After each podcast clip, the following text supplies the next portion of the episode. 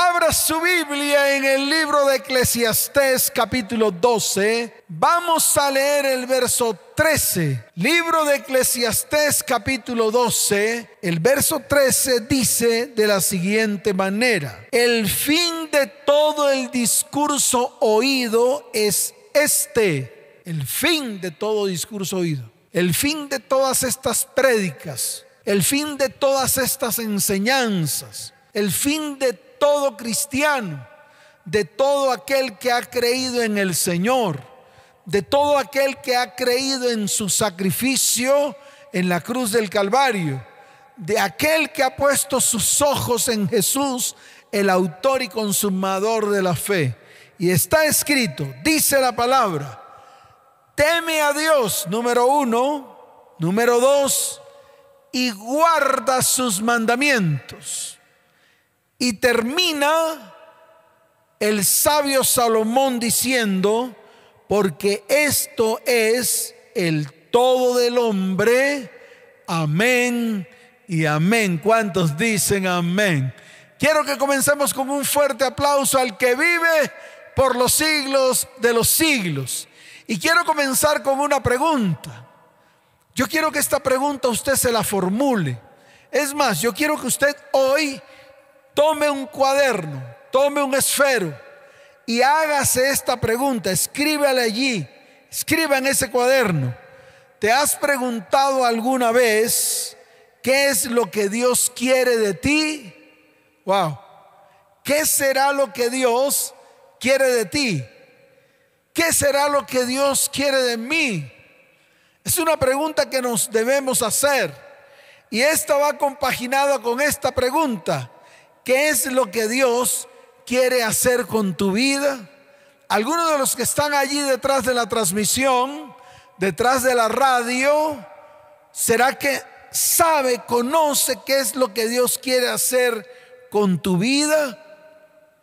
Sería interesante, escuche bien, que podamos conocer cuál es la voluntad de Dios para nuestras vidas aunque sabemos que la voluntad de Dios es buena, agradable y perfecta, muchas veces no queremos conocerla, muchas veces no queremos aceptarla y muchas veces no queremos ejecutarla.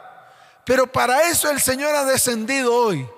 El Señor ha descendido hoy a la iglesia para entregar una palabra viva para tu vida para que en este tiempo te levantes, para que este sea un tiempo especial, para que este tiempo sea un tiempo en el cual vas a aprender y vas a poner por obra todo lo que Dios te quiere enseñar. Escuche bien, yo encuentro dos maneras, dos formas de conocer la voluntad de Dios para estos tiempos difíciles. ¿Por qué difíciles? Estamos atravesando el peor tiempo en la historia. Tiempos de pospandemia, pero también tiempos en los cuales Satanás ha ganado terreno. Tiempos en los cuales el mundo ha ganado terreno. Tiempos en los cuales se ha incrementado la ciencia. Tiempos en los cuales el mismo hombre le llama a lo malo bueno y a lo bueno malo. Estamos en tiempos difíciles, pero yo en medio de estos tiempos quiero enseñarles a todos, escuchen esto, quiero enseñarles a todos que tú puedes conocer la voluntad de Dios. Y lo primero que encuentro es, yo encuentro la voluntad de Dios a través de la palabra. Sí, Aquí en la palabra está plasmada la voluntad de Dios para ti y está plasmada la voluntad de Dios para mí. Está plasmada la voluntad de Dios para nuestras vidas. Está, está plasmada la voluntad de Dios en lo que Él quiere hacer, en lo que Él quiere establecer, cómo quiere que nosotros vivamos y la manera correcta de andar, de caminar por el mundo. Escuche esto, porque es importante que todos lo conozcamos. En la Biblia no aparece cuál es la voluntad de Dios con tu trabajo. No, no aparece. En la Biblia no aparece tampoco la mujer o el hombre con la que Dios quiere que usted se case. No, ahí no aparece. En la palabra no aparece el nombre de la persona con la cual usted va a hacer alguna clase de negocios. Tampoco aparece. Eso no aparece en la Biblia. Pero escuche bien, Dios tiene una voluntad al respecto de todas estas cosas. La voluntad de Dios es perfecta para ti cuando nosotros comenzamos a hacer esa perfecta voluntad. Y esto es, escuche, hacer lo correcto con respecto a lo que Dios dice en su palabra. Y lo segundo que yo encuentro acá, escuche bien, es lo que se conoce como el propósito de Dios para nuestras vidas. Aquí me voy a detener un poco. Lo que se conoce como el propósito de Dios para nuestras vidas, para tu vida y para la mía, para ti y para mí. Y yo quiero que prestes atención a todo lo que Dios quiere hablar en este tiempo.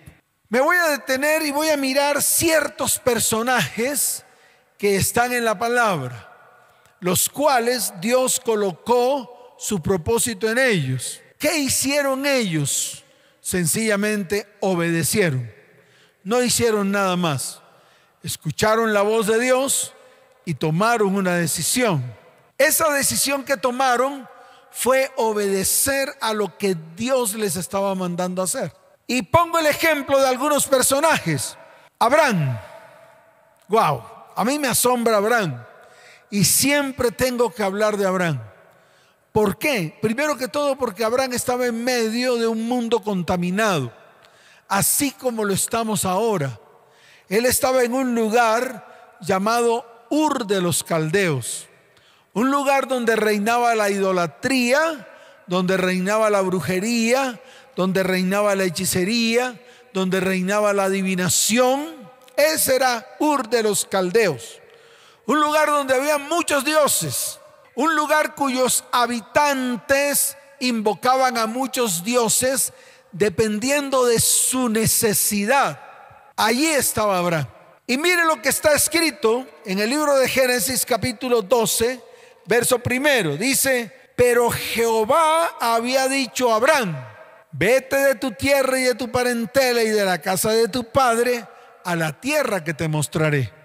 A pesar de la contaminación del mundo o de la contaminación en la cual Abraham estaba, él pudo escuchar la voz de Dios. Pero no solamente pudo escuchar la voz de Dios, también se levantó, tomó su burrito tomó a su mujer, tomó a su criado y tomó a su sobrino.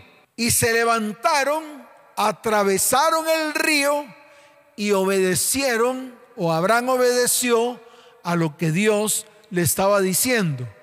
Él con su mujer Sarai y también con el damaseno de su criado y también con su sobrino llamado Lot obedeció, fue inmediato, obedeció la voz de aquel que le habló. ¿Por qué? Porque Dios tenía un propósito más grande que el mismo propósito que Abraham tenía. Y esto lo llevó a qué? A que Abraham se convirtiera en un hombre obediente, en un hombre próspero, en un hombre que poseyó la tierra, no solo él, sino también su descendencia. Por eso es importante que tú y yo seamos obedientes a lo que Dios nos mande. Y para ser obediente es necesario escuchar atentamente su voz. Y puedo continuar con otros personajes. Por ejemplo, Jacob fue un hombre que salió huyendo porque su hermano lo quería matar. Y escuchó la voz de Dios en un paraje solitario llamado Luz, al cual tiempo después le llamó Betel. Y Dios le dijo, y te voy a volver a traer a esta tierra, porque haré contigo lo que a tu abuelo Abraham le prometí. Y efectivamente, 20 años después, Jacob estaba en ese mismo punto, en ese mismo lugar, con su esposa, escuche bien, con sus hijos, con sus criados y con sus bienes. ¿Saben por qué? Porque esa obediencia de Jacob lo hizo volver nuevamente al punto donde Dios le prometió y Dios le cumplió con todo lo que le dijo. Y eso es lo que quiere hacer contigo y conmigo. Cuando nosotros somos obedientes, cuando nosotros nos metemos en el propósito de Dios, Dios cumple sus promesas, Dios cumple su palabra. Y al cumplir su palabra, trae mucha, pero mucha bendición a nuestras vidas. Por eso hoy te reto a que seas como estos personajes. Otro de ellos, por ejemplo, Moisés. Wow, usted se conoce la historia de Moisés. Este hombre que fue salvado de las aguas, fue salvado de ser ahogado, fue salvado de ser muerto en medio de las aguas del Nilo. Lo recibió la hija de Faraón, fue criado por Faraón.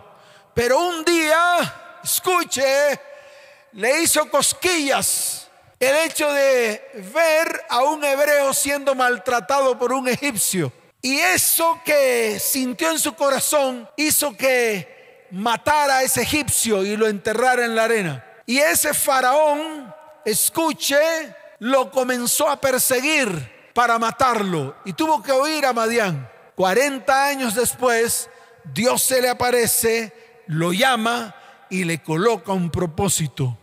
A través de Moisés ese propósito se hizo verdad, porque Moisés fue el encargado de sacar a todo un pueblo de tierra de Egipto y llevarlo al borde de la tierra prometida. Moisés le cumplió a Dios, le cumplió a Dios, obedeció a Dios, cumplió el propósito. Y así como ellos, también puedo mencionar a Jesús. Wow, conocemos no solamente la historia de Jesús, Conocemos el carácter de Jesús. Conocemos qué hizo y qué es capaz de hacer por ti y por mí. ¿Cuántos dicen amén? Dele fuerte ese aplauso al Señor.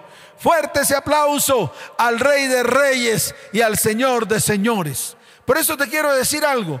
Hay un propósito único para ti. Un propósito que es únicamente para ti, no para mí, para ti. Y escuche bien, y solo tú lo puedes cumplir, porque Dios te ha dotado de todo lo que necesitas para hacerlo. En otras palabras, hay un plan hecho por Dios para ti, para que tú comiences a cumplirlo. Y yo te animo, yo te animo a que lo hagas. Yo te animo a que te levantes, a que estos sean los mejores tiempos para ti, tiempos de Dios en medio de tu vida. ¿Cuántos dicen amén? ¿Cuántos dicen amén? Dele fuerte ese aplauso al Señor.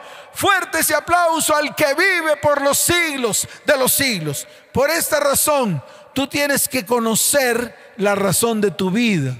Todo aquel que conoce la razón de su vida va a ser feliz. Todo aquel que conoce la razón de su vida, cuando vive en el propósito de Dios, cuando comienza a ser el propósito de Dios, su vida es una vida de bendición. Es así de sencillo. Vas a saber que mientras estés vivo, harás cosas que te lleven a cumplir el propósito en tu vida. No podemos levantarnos a ver qué va a pasar hoy. No, no podemos levantarnos a ver qué va a pasar hoy. Eso lo hacen muchos. Muchos se levantan para ver qué va a pasar hoy, cómo será el día de hoy. ¿Sabes una cosa? Te voy a enseñar algo y quiero que lo pongas en práctica. Háblale al día de hoy. Háblale al día cuando te levantes, háblale al día. Toma una palabra y háblale al día. Háblale con tu boca. ¿Por qué? Porque tu boca es una boca profética. En vez de estar declarando maldición, comienza el día declarando bendición. Colócale el rostro al día. Escucha esto, colócale el rostro al día, porque si tú no le dices a la vida lo que va a suceder, la vida te lo va a decir a ti. Y te lo voy a volver a repetir porque lo tienes que entender.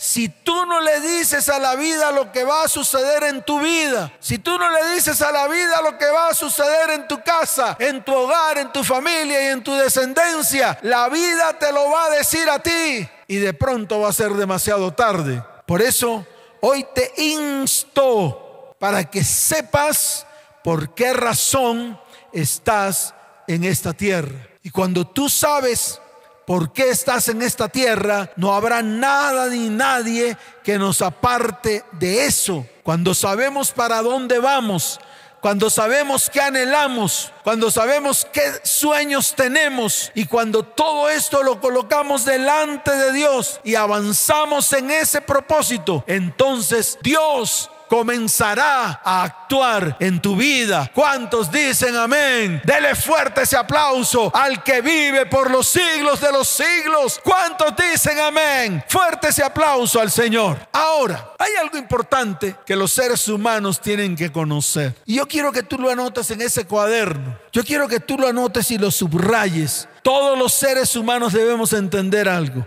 que todos nuestros actos tienen circunstancias que están relacionadas con todo lo que tú vives a diario. Así de fácil. En otras palabras, el día de hoy estás cosechando lo que sembraste en los últimos años. El final del día de hoy es lo que has venido sembrando durante todo el día. Y yo no estoy jugando. Y yo no estoy hablando cosas que no están escritas. Por eso te lo afirmo. Todo lo que tú siembres, escucha, eso vas a recoger. Si siembras odio, al final recogerás odio. Al final recogerás enfermedades. Al final recogerás muerte. Si siembras amargura, al final recogerás raíces de amargura. Y te puedo colocar miles de ejemplos, miles de ejemplos para que hoy comiences a tomar decisiones firmes con respecto a lo que das, a lo que siembras, no solamente para tu vida, sino también para tus hijos, para tu familia y para tu descendencia. Y esto te tiene que quedar claro. Mire, hay una palabra que está en el libro de Ageo, capítulo primero, verso 5. El profeta Ageo habló después de que el pueblo de Israel regresó de Babilonia. El pueblo de Israel regresó de Babilonia por la mano poderosa de Dios. El pueblo de Judá no regresó de Babilonia porque sí. Regresó de Babilonia porque Dios dio una palabra y hubo alguien que se levantó en ese tiempo y derribó, destruyó a los babilonios, destruyó a Nabucodonosor y cuando destruyó a Nabucodonosor, inmediatamente el pueblo de Judá quedó libre de esos 70 años de esclavitud. Y ellos regresaron a la tierra. Y yo quiero que esto te quede muy claro. Ellos regresaron a la tierra y comenzaron a, levantar los muros y comenzaron a establecer normas y principios. Pero pasado algunos años, el pueblo de Judá se olvidó totalmente de Dios comenzaron a vivir en medio de sequías, sí, sequías espirituales. Se apartaron de Dios, dejaron ya a un lado todo lo que Dios había hecho por ellos en medio de su tiempo de esclavitud. Y mire lo que dice Ageo, capítulo primero, verso 5, dice, pues así ha dicho Yahweh de los ejércitos, meditad bien sobre vuestros caminos. Y dice el verso 6, sembráis mucho y recogéis poco, coméis y no os saciáis, bebéis y no quedáis satisfechos, os vestís y no os calentáis, y el que trabaja jornal recibe su jornal en saco roto. Y vuelve a declarar en el verso 7, así ha dicho Yahweh de los ejércitos, meditad sobre vuestros caminos. Muchos de los que están allí andan como la veleta, andan del timbo al tambo. Muchos de los que están ahí se han apartado de Dios, han vuelto a sus propios caminos, no cogieron escarmiento con todo lo que ocurrió en estos años anteriores y volvieron a sus andanzas y volvieron a sus costumbres paganas y volvieron a su vida mundana. Por eso hoy el Señor te dice, medita en esto Medita en lo que Dios está hablando en este tiempo. Y yo quiero que tú te pares firme, porque así le ocurrió a este pueblo. Habían pasado 16 años desde que el pueblo de Dios regresó de la esclavitud de Babilonia. Y Dios aquí presenta una advertencia. Y así como presentó una advertencia, hoy también está advirtiéndole a todos los que están allí detrás de la transmisión, a todos los varones, mujeres, jóvenes, niños. Y esta advertencia la hizo Dios debido a que la vida espiritual del pueblo de Dios estaba en declive. Y con palabra fuerte dice, pues así ha dicho Jehová de los ejércitos, meditad bien sobre vuestros caminos y esto ocurrió porque ellos cambiaron las prioridades al interior de sus vidas, al interior de sus familias. Y vuelvo y repito, esto mismo, en este tiempo estamos viviendo un tiempo similar al que se vivió en los tiempos de Ageo. Queremos avanzar en la vida cristiana, ciegos, sordos, nos llenamos de excusitis, somos apáticos a lo que Dios está hablando. Escuche esto. Estamos llenos de prioridades erróneas. Muchos se convierten en paralíticos espirituales. El cristianismo de hoy es flácido y relajado. Por eso tenemos que pararnos firmes. Porque muchos no le están dando importancia a una vida espiritual que los lleve a la bendición, a la restauración, a la restitución de sus vidas, de sus hogares, de sus familias y de sus descendientes. Sí, ya la pandemia pasó, pero no sabemos qué va a pasar mañana. Por eso, iglesia, yo te invito a que te pares firme. Yo te invito a que retornes al propósito. Yo te invito a que estés aquí en cada reunión para que vuelvas a sentir ese amor por Dios, para que vuelvas al primer amor, para que te llenes de su espíritu. Dios en este tiempo está derramando su espíritu, Él lo prometió y aquí está ocurriendo. Pero muchos se han apartado del propósito y del destino que Dios tiene para sus vidas, para sus hogares, para sus hijos, para sus familias. Y yo te digo, si eso es lo que estás sembrando en este tiempo, muy pronto vas a recoger lo que estás sembrando. ¿Y a qué te llevará? Te llevará a la desolación, te llevará a la tristeza, te llevará a la destrucción. Por eso tenemos que comenzar a mirar a meditar en nuestras vidas. Escuche, las personas en este tiempo no están escuchando la palabra de Dios porque en muchos púlpitos y en muchas iglesias la Biblia misma no se proclama como la palabra de Dios. Y eso es lo que está pasando. Aun cuando la Biblia es fielmente predicada, el pueblo no recibe la palabra porque pueden encontrarlo interesante e incluso útil, pero no la hacen por obra. Eso es lo que está pasando. Lo otro que está pasando es que no han entendido que nuestra relación con Dios nos tiene que llevar al propósito y al destino para nuestras vidas y para nuestras descendencias. Y esto se logra a través de verdaderos cambios estructurales.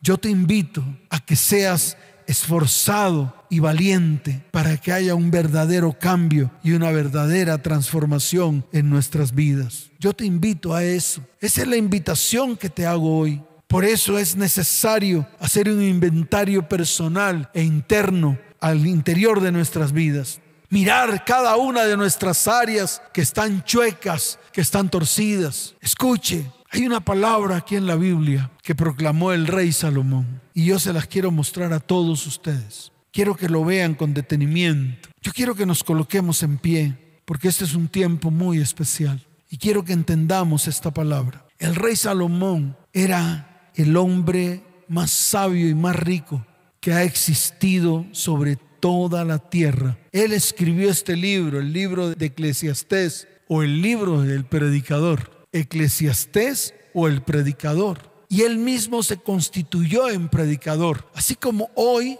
les estoy hablando a todos ustedes, este libro que escribió el predicador, el rey Salomón, quiere hablarte a ti. Él mismo lo proclamó. Mire, en el verso 12 del capítulo primero dice, yo el predicador fui rey sobre Israel en Jerusalén yo el predicador. Entonces ahora no va a predicar el pastor Salas, ahora va a predicar el rey Salomón de todo lo que escribió aquí en el libro de Eclesiastés. Y mire esto, él narra todas las experiencias vividas en su vida y comienza desde el verso 2. En el verso 2 del capítulo primero dice, vanidad de vanidades, dijo el predicador, vanidad de vanidades, todo es vanidad.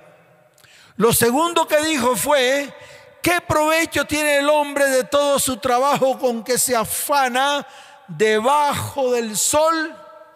Entonces aquí me quiero apartar un poquito del predicador y me voy a meter con mi mamá. Murió hace rato y yo siempre me he preguntado, ¿qué se llevó mi mamá?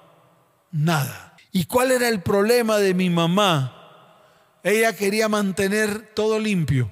Ella mataba y comía del muerto por mantener toda la casa impecable, desde que nos levantábamos hasta que nos volvíamos a levantar. Es más, paraba con un trapito limpiando la casa en todo momento. Los pisos siempre tenían que estar brillanticos porque ella siempre se quería mirar su cara en el piso brillante. Todo lo mantenía ordenado y todo lo mantenía limpio. El problema es que por la limpieza se amargaba todos los días. Todos los días peleaba por la limpieza en la casa. Esa era mi mamá. Pero nunca se llevó a la tumba una sola baldosa del piso brillante. Nunca se llevó a la tumba un adorno que mantenía siempre en las mesas de centro y las esquineras. Nunca se llevó a la tumba un cuadro colgado en su sala. No se llevó a la tumba absolutamente nada por la cual se amargó toda la vida, que quiso siempre mantenerla limpia. Mi mamá tenía guardado en su closet cosas muy valiosas. Tenía guardada en su closet cosas que nunca usó. Tenía guardados manteles, tenía guardadas sábanas, tenía guardadas toallas, tenía guardadas electrodomésticos, tenía guardados vajillas que nunca usó. Un día yo le dije, mamá, ¿por qué no me regalas unas toallas y unas sábanas para llevarme para mi casa. Y me llevó a su closet, me llevó a un lugar donde las tenía almacenadas, mi mamá. Y cuando las sacó, las sábanas, las toallas, los electrodomésticos estaban dañados, las sábanas rotas y las toallas rotas. Las vajillas finas estaban todas quebradas. De nada le sirvió guardar elementos valiosos en su closet. Nunca las disfrutó, pero siempre quiso mantenerlas guardadas, protegidas, para que nadie las tocara y para que nadie las dañara. ¿Y de qué le sirvió? Nada de estas cosas se llevó en su tumba, mi mamá. Y yo te pregunto a ti lo mismo, lo que dijo el sabio Salomón ¿Qué provecho tiene el hombre de todo su trabajo con que se afana debajo del sol? Esto para que usted lo entienda. ¿Para qué te afanas tanto? ¿Por qué no más bien colocas tu afán delante de Dios? El mismo Jesús lo dijo en el libro de Mateo, capítulo 6, desde el verso 25 hasta el verso, hasta el verso 34 eh, dijo, por tanto os digo, no os afanéis por nuestra vida, que habéis de comer o que habéis de beber, ni por vuestro cuerpo que habéis de vestir. Y mire la pregunta que hace, ¿no es la vida más que el alimento y el cuerpo más que el vestido? Y entonces lo compara con las aves de los cielos, que no siembran, no ciegan, no recogen, y vuestro Padre Celestial las alimenta y hace la pregunta, ¿no valéis más vosotros que estas aves? Tremenda reflexión. Mire lo que dice, ¿y quién de vosotros podrá, por mucho que se afane, añadir a su estatura un codo? Y por el vestido, porque os afanáis.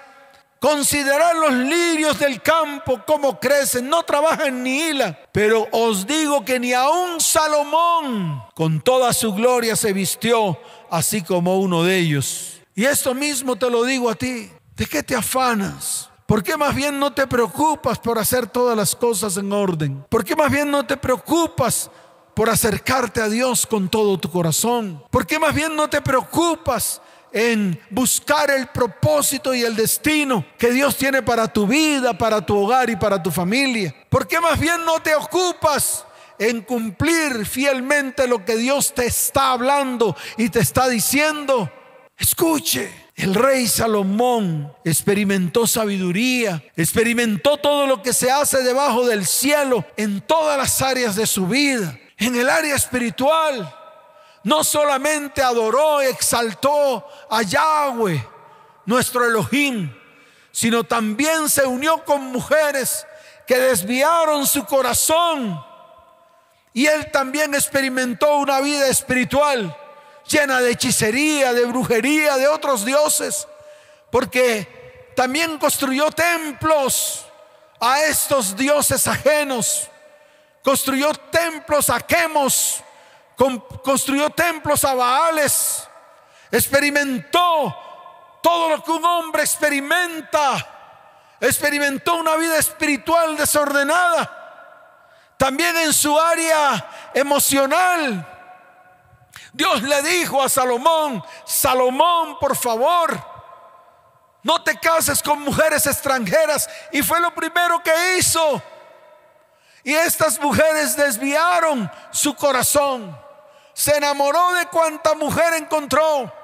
Es más, la palabra registra el primer reinado de belleza. Claro, léalo. Léalo en el libro de Reyes. Este hombre Salomón tenía 700 mujeres reinas, no cualquier mujer, eran reinas. Allí creo que se hizo el primer reinado. Tenía 300 concubinas para un total de mil mujeres.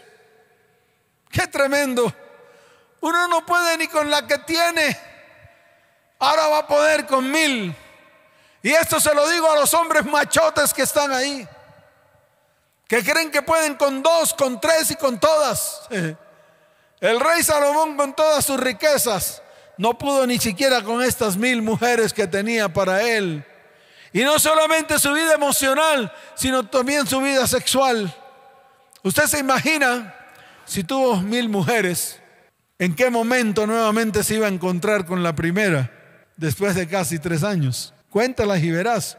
Si un año tiene 365 días aproximadamente, tres años son 900 días y tenía mil mujeres. Después de tres años y un poquitico más se podía encontrar con la primera con la cual tuvo relación sexual. Qué tremendo era Salomón. Gozó de todo. Gozó de economía. Era un hombre próspero. Lo puede leer ahí en Eclesiastés.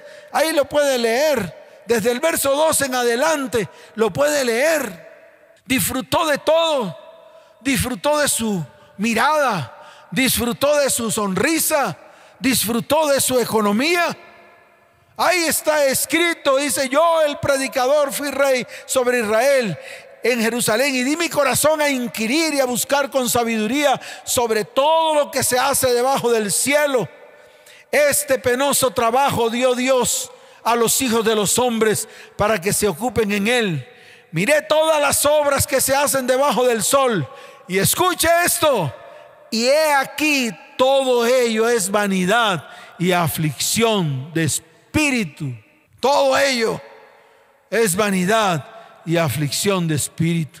Mire lo que dice el verso 16. Hablé yo en mi corazón diciendo, he aquí yo me he engrandecido y he crecido en sabiduría sobre todos los que fueron antes de mí en Jerusalén. Y mi corazón ha percibido mucha sabiduría y ciencia. Y dediqué mi corazón a conocer la sabiduría y también a entender las locuras y los desvaríos. Conocí que aún esto era aflicción de espíritu. Aflicción de espíritu. Para todos aquellos que se quieren ufanar de lo que hacen se llenan su boca de estar en medio del pecado, de en medio de la iniquidad. Y todo esto es aflicción de espíritu. Y así siguió. Y se propuso en mi corazón, capítulo 2, verso 3, agasajar mi carne con vino y que anduviese mi corazón en sabiduría, con retención de la necedad, hasta ver cuál fuese el bien de los hijos de los hombres, en el cual se ocuparán debajo del cielo todos los días de su vida. Engrandecí mis obras, edifiqué mis casas. ¡Wow! Tremendo. Planté para mí viñas, me hice huertos y jardines, planté en ellos árboles de todo fruto, me hice estanques de agua. ¿Qué no hizo Salomón? Tenía hasta cantores y cantoras, tenía instrumentos musicales, amontonó plata y oro, tesoros preciados. ¿Qué no hizo Salomón? Fue engrandecido y aumentado más que todos los que fueron antes de él. Conservó la sabiduría. No negó sus ojos a ninguna cosa. No negó ninguna cosa que anhelara su corazón. Y esta fue parte de su faena. ¿Y sabe qué dice? Dice la palabra. Y he aquí, todo era vanidad y aflicción de espíritu y sin provecho debajo del sol. Al final, porque quiero terminar, Ahí tú que estás de pie, hay una palabra en el libro de Eclesiastés capítulo 12, verso 13, que fue la palabra con la cual nosotros comenzamos hoy la charla. Y mire lo que dice la palabra, escúchela con detenimiento. El fin de todo ese discurso de Salomón en Eclesiastés que tú y yo hemos escuchado hoy es este. Escuche, teme a Dios. El temor de Dios se ha perdido en este tiempo. Iglesia, teme a Dios ama a Dios, vuélvete a Él, vuélvete al primer amor. Te invito a que te vuelvas a Él, te invito a que vuelvas a la iglesia, te invito a que vuelvas a experimentar su perfecta presencia. Te invito, es una invitación que te hago. Vuélvete a Dios con todo el corazón, teme a Él. Y lo segundo, guarda sus mandamientos, porque esto es el todo del hombre. Esto es el todo del hombre. Y quiero cerrar con Deuteronomio capítulo 10, verso 12. Vaya Deuteronomio capítulo 10, verso 12. Mire lo que dice la bendita palabra del Señor. Ahora pues, pueblo de Dios, ahora pues, pueblo de Dios, ¿qué pide Yahweh tu Dios de ti? Sino que temas a Yahweh tu Dios que andes en todos sus caminos y que lo ames y sirvas a Yahweh tu Dios con todo tu corazón y con toda tu alma y el verso 13 dice que guarde los mandamientos de Yahweh y sus estatutos que yo te prescribo hoy para que tengas prosperidad.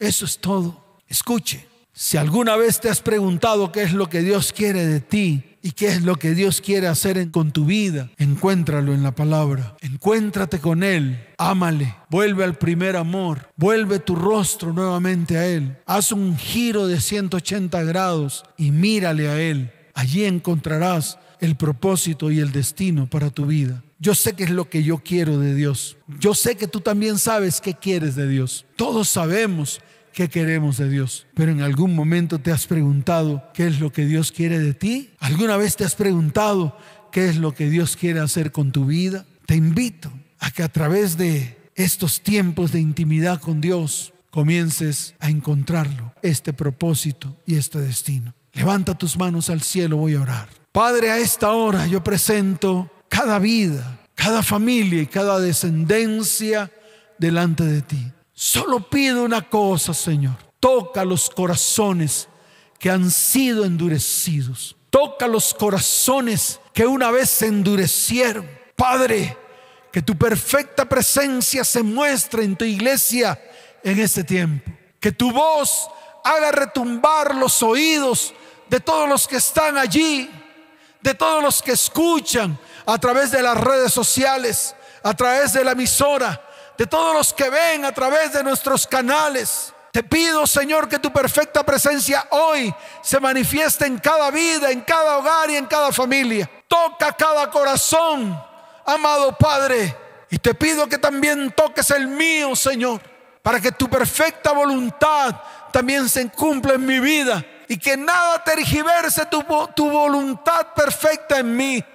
Que nada tergiverse tu voluntad perfecta en tu iglesia. Padre, hoy lo he pedido en el nombre de tu Hijo Yeshua el Mesías, Jesús el Mesías, y para la gloria y honra. Y te doy gracias por cada vida, por cada familia, por cada hogar que se vuelve a ti con todo el corazón. Y te doy gracias por cada uno de aquellos que entregan su vida y su corazón a ti en estos momentos. Padre, hoy te pido que los guíes para que los traigas a este lugar, para que se congreguen, para que sientan tu perfecta presencia, para que tú, Señor, derrames tu espíritu sobre ellos. Te lo pido, Padre, en el nombre de Jesús. Amén.